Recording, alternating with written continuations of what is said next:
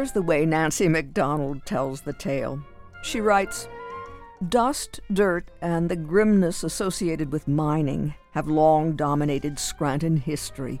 But from 1871 until theatrical activity waned in the 1930s, Scranton was also a microcosm of the American theater.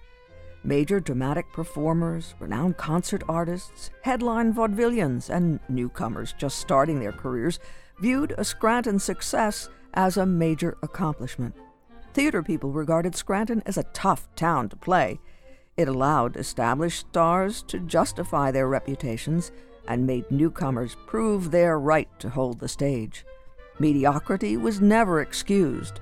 But at the same time, Scrantonians were quick to spot new talent and to applaud superb acting and fine production techniques. At first, the major fare consisted of musical performers, minstrels, and New York hits with their original casts. Later, as mines and foundries flourished, money became plentiful and people were willing to gamble on tryout productions.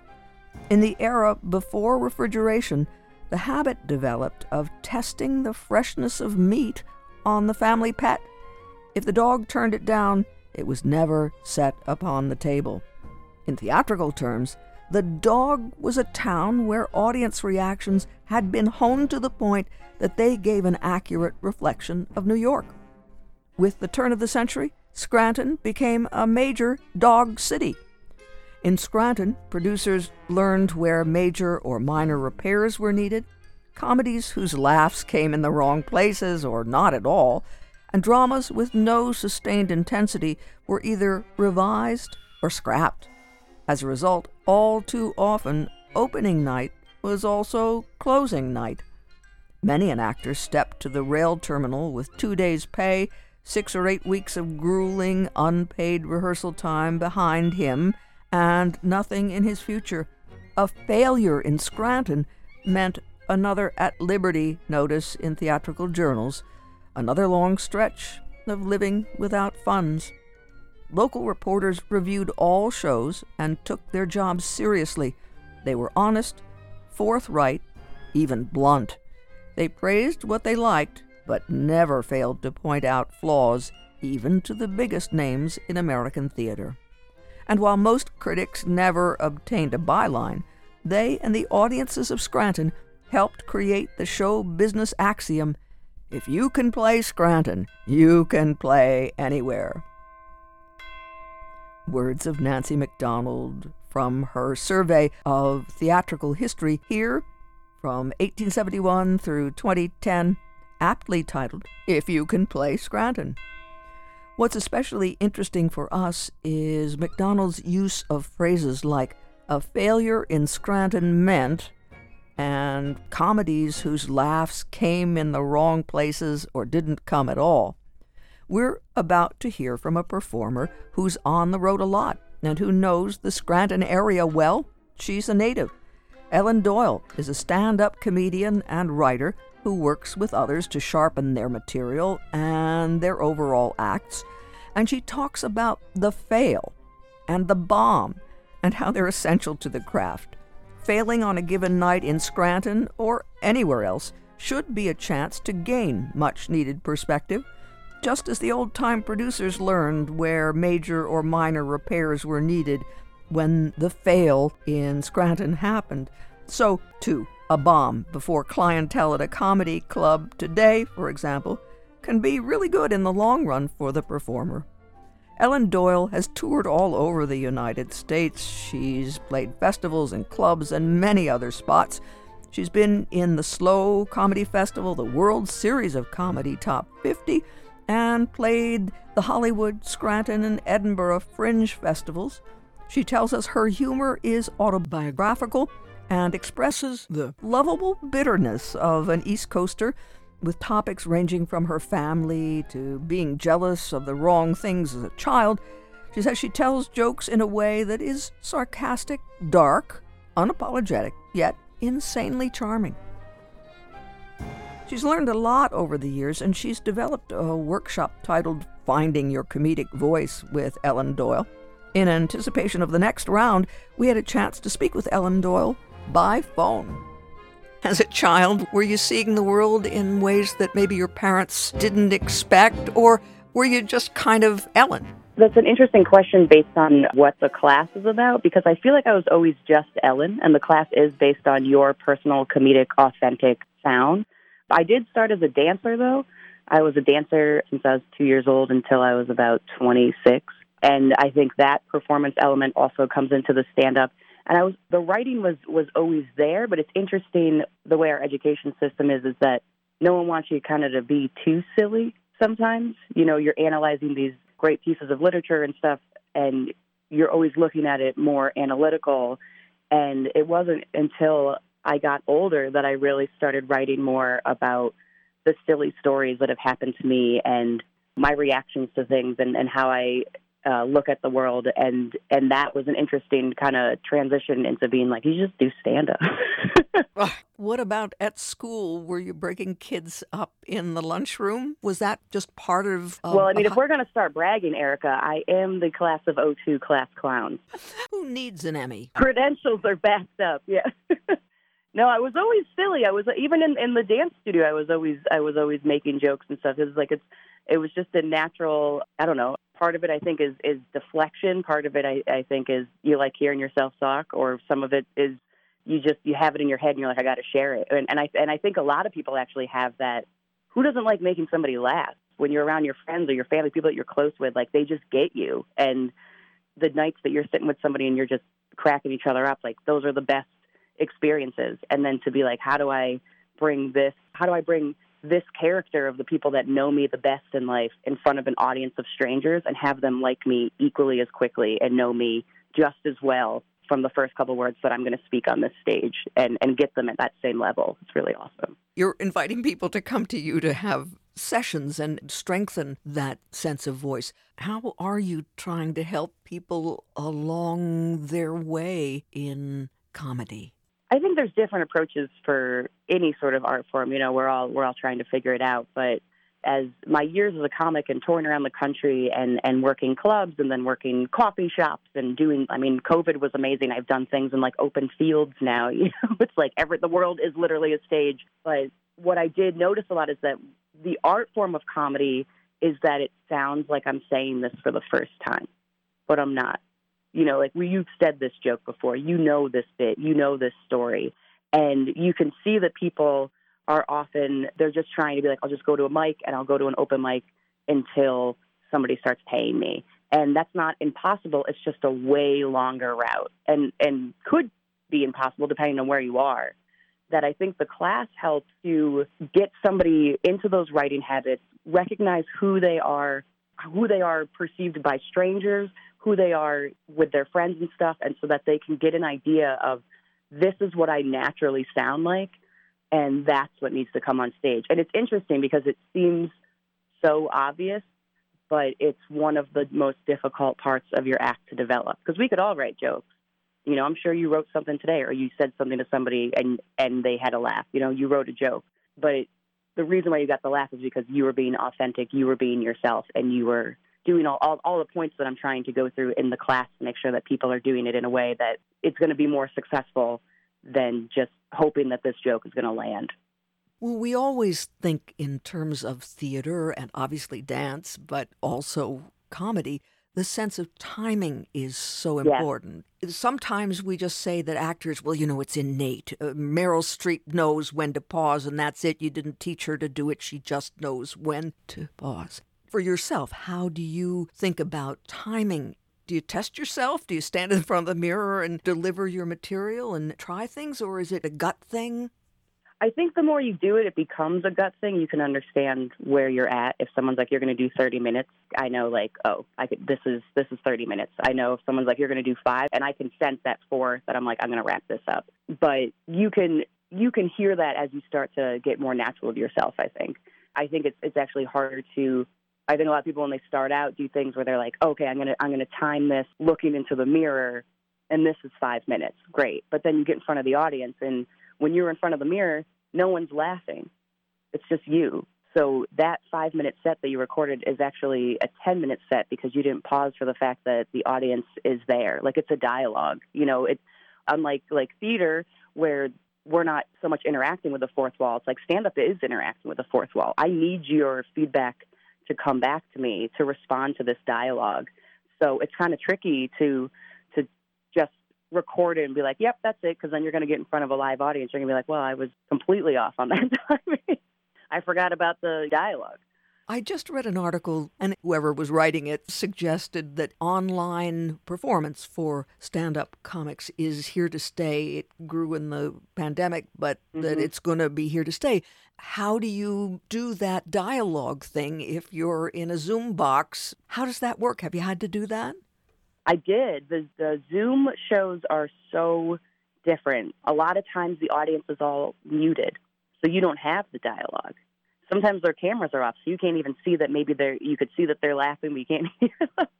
It's a it's a different muscle to flex for sure because it's going to change your cadence and your pacing to how you're performing your set. And it's interesting because it it oftentimes I feel like the Zoom things you're like that was a fail because you don't you're not used to the live response which is like okay i know this works. But if you're just doing it with confidence it's like it's not a fail. And i think that's the other thing that's kind of interesting about stand up is unlike other art forms where like you could still get a bad review stand up is inevitable to hit a bomb. Dave chappelle bombs you know and he'll sometimes actually it's funny he bombs on purpose so that he can work out new material because of course everybody knows him now. So he can come on stage and and say booger, and everyone's like, Well, "That was amazing." He's like, "No, it's not." So he'll say something really messed up to, so that he could work on new material. But you need that failure in comedy, and I think that's what a lot of people, especially when they start out, because public speaking is so scary to begin with. You're by yourself up there. Because I've done theater, I've done improv, but it's great. I love that environment too. And when I started doing stand up, that's kind of the the scary. You're standing at the edge of the cliff by yourself, and if you make the step, you just fall you don't have that teammate to be like, let me reel you back in you just fall and you try to pull back from it. So it's it's interesting that the failure is always there. Well, I'm curious. You just used the word fall and reel you in, and there's some physical metaphors, images that you're using there. Let's go back to your dancing. In any performing art, your body is part of it. So even if you're not dancing, I would assume you'd need to have the use of your body as an instrument to reinforce or even undercut what you're doing. Absolutely. I'm still a major advocate for dance, even though my body is a little a little aged to want to do it as often as I was when I was younger. but we don't realize how much we're moving all the time anyway. You probably talk I talk with my hands. Most people do naturally to express stuff. When you have that body awareness, that really does play into the stand up because you're you might make a facial expression or, you know, a hand gesture that even pushes that punchline home even further because the audience relates to you so much because we've all we've all been there. We've all done like the eyebrow raise, or it's like there's a natural movement that exists in human communication that would still be a part of your stand-up routine. You know, no one really likes the comic that is just going to stand with their feet together and their arms at the side and just talk monotone the whole time. They could. The person has to be a really good joke writer, but it's much harder because it's it's harder to connect to that person. The audience wants to connect to you immediately so that they can laugh with you if if they're not connected to you, it's much harder for a person to laugh. Even if you're saying funny things, it's like you're you're laughing at someone that you relate to.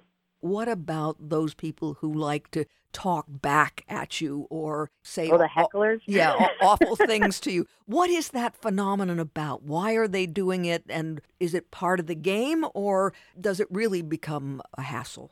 You know, it's kind of both.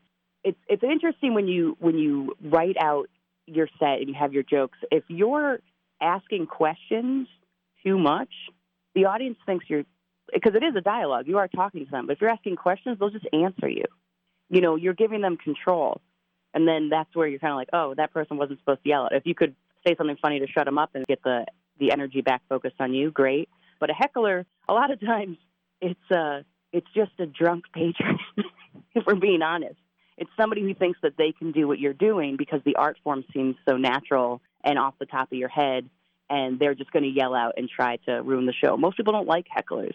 You know, the audience doesn't like it when that person yells out because they're like, "Hey, I I paid to come to the show. I don't care what dude at table 6 is talking about."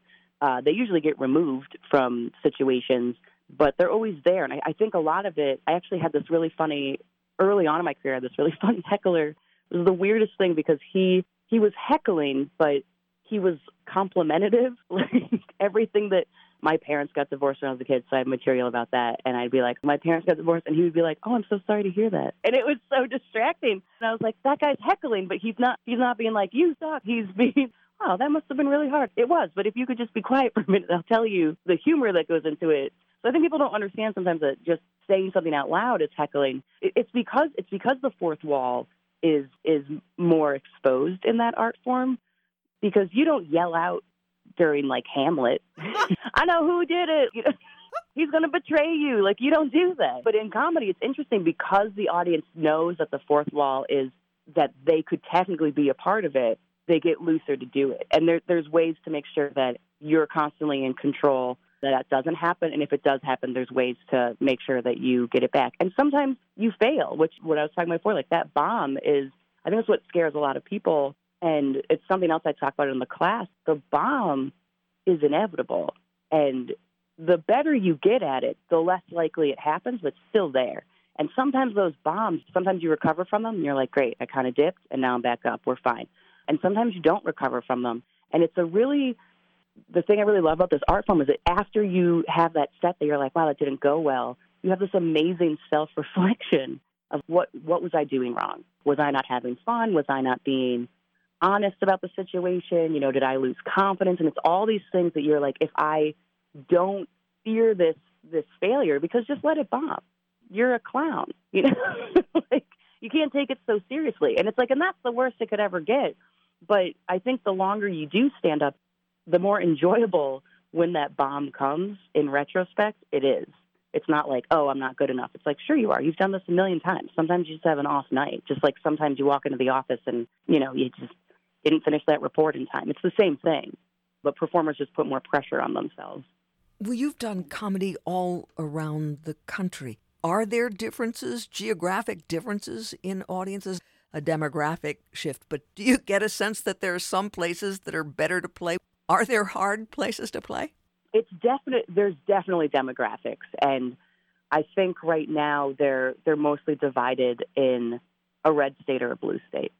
And it's it's interesting because I think Pennsylvania, like the swing ones, they're actually so fun to play because you're talking to everybody because we we don't all agree with each other and it's it's kind of cool. You want we want those kind of like middle ground. We don't have to all agree with each other. We all go to the same place and have a good time. And then uh, I often think, and I started in Los Angeles, I think blue states sometimes get a little, they get offended more easily than a red state, which is surprising because blue states, this is kind of my theory on it, blue states, a lot of liberals are often atheists.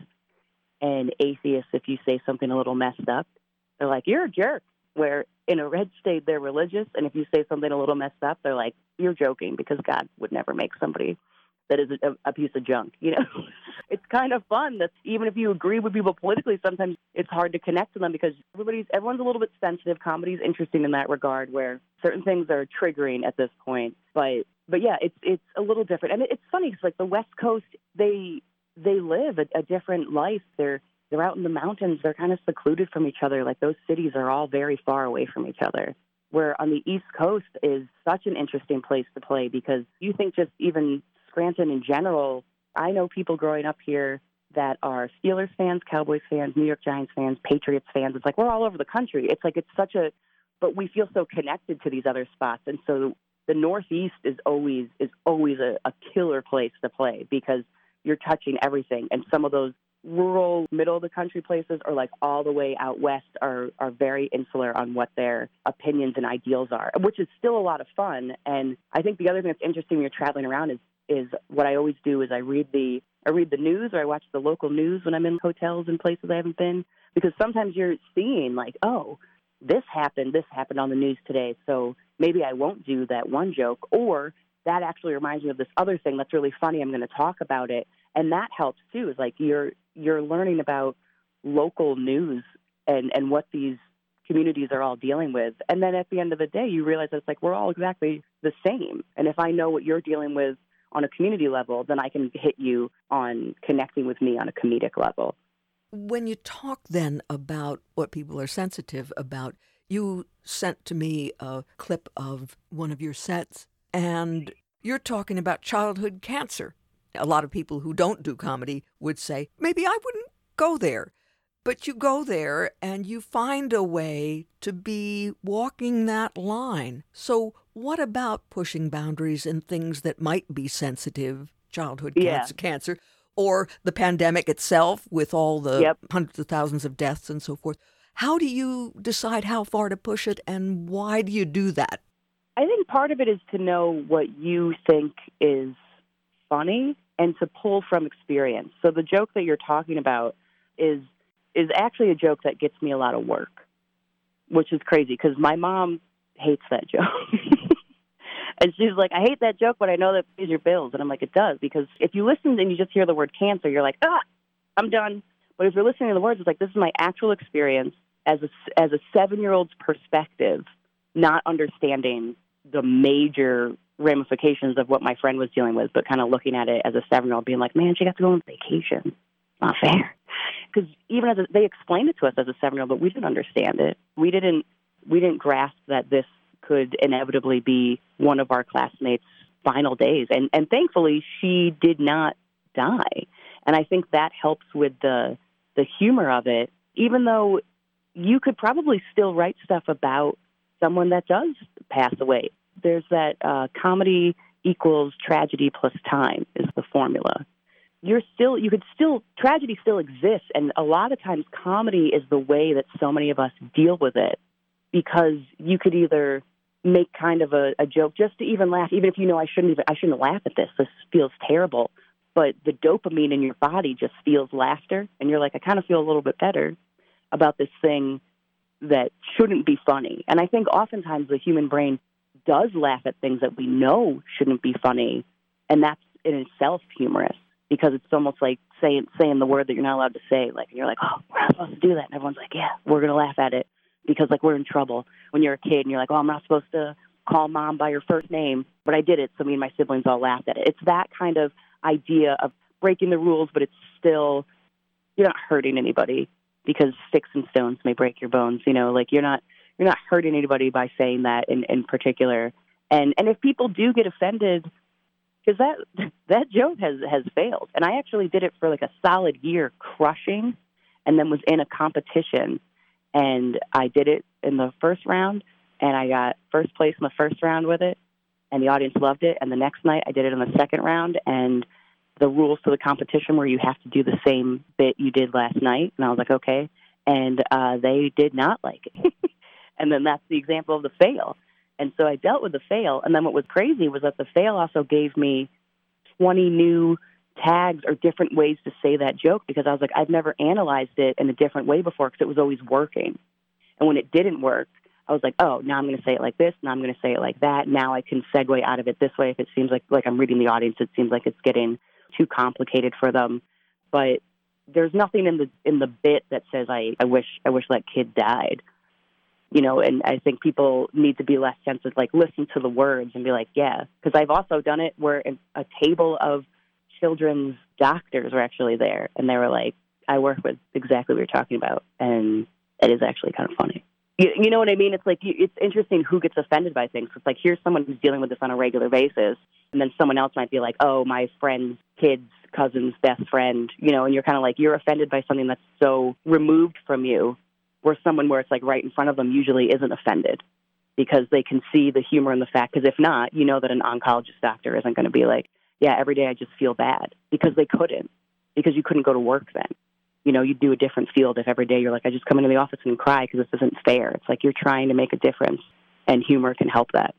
You're talking about doctors there, a table of doctors and oncologists. There were. It's almost a cliche. Laughter is the best medicine. But do you get a sense that it is in some way healthy, healing? Yeah, I do think that laughter is the best medicine. And, and I do think that, especially these difficult times, and, and COVID has been, I mean, what a ride for all of us for lack of it, like it, it's been up, it's been down. There, there's these weird silver linings to it that you're like, I got to spend more time with my kids, or or what you know. I got to realize that maybe when I do go back to the office, I'm not going to do it the way I was because I want to do ABC. Like it, it was interesting, but then at the same time, you're like, oh, I just found out my friend had COVID and they're gone by the end of the week, and it's like, what are we dealing with? And if we all sat down and just were miserable about it. I mean, I honestly think just internally, we would shut our organs down and more of us would have gotten it and more of us would have perished from it because we wouldn't have been strong enough to be like, it's okay and move forward and give the the bad and the sour parts of life a smile because it's the only way through it.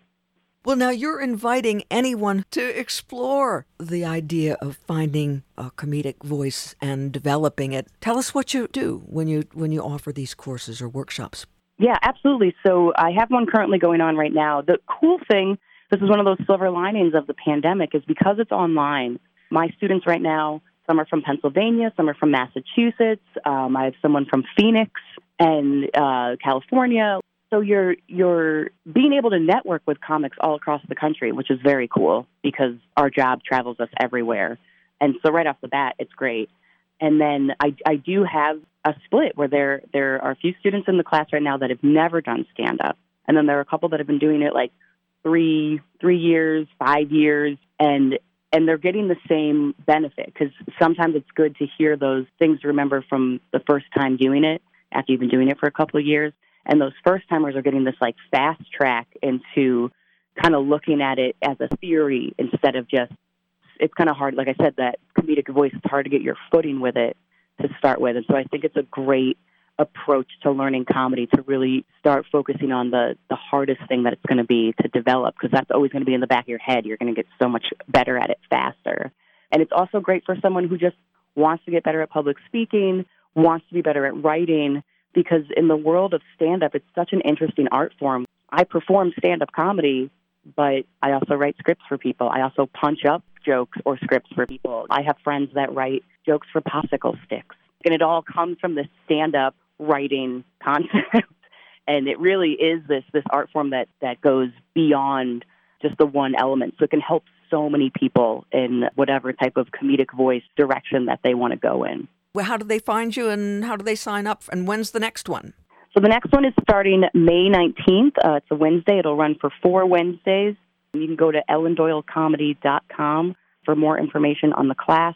Email me. You can just take a one on one session. You could take the class. Uh, all the classes right now are actually coming with a free one on one session, which my students have really enjoyed because we do the whole class session and then they have a whole hour of just me and them trying to push their stuff to be as best as it can be, which is really helpful to have someone just look at your jokes constantly. And uh, yeah, starts May 19th. It's at 8 p.m. Eastern. It's on Zoom. I'll send you the link when you sign up. Everyone's having a lot of fun with it, and I just really hope to to bring more people into the workshop that we've that we've been having such a blast in, and and bring others into this world.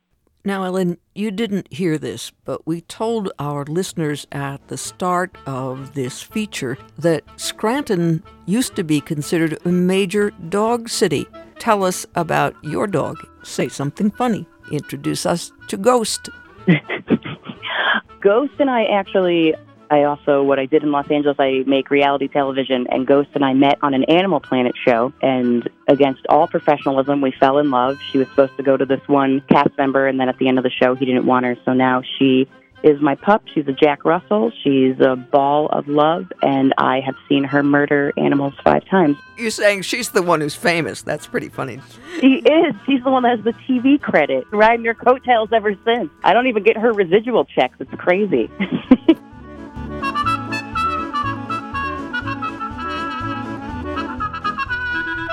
Ellen Doyle, stand up comedian, writer, and sound engineer from Lackawanna County, speaking with us about the art and craft of comedy in anticipation of the next online workshop she'll offer titled Finding Your Comedic Voice with Ellen Doyle, beginning May 19th at 8 p.m., and that's Zoom, running for four weeks.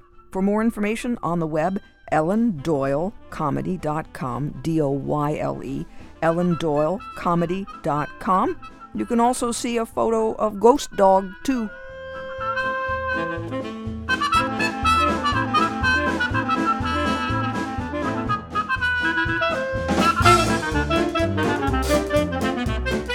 Ellen Doyle, stand up comedian and writer from Lackawanna County and and she spoke with us about the art and craft of comedy that she practices all around the country and even in the UK.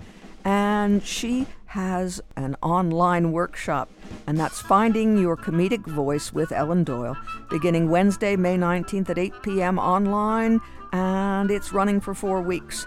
There are variations on that formula, and for more information on the web, ellendoylecomedy.com.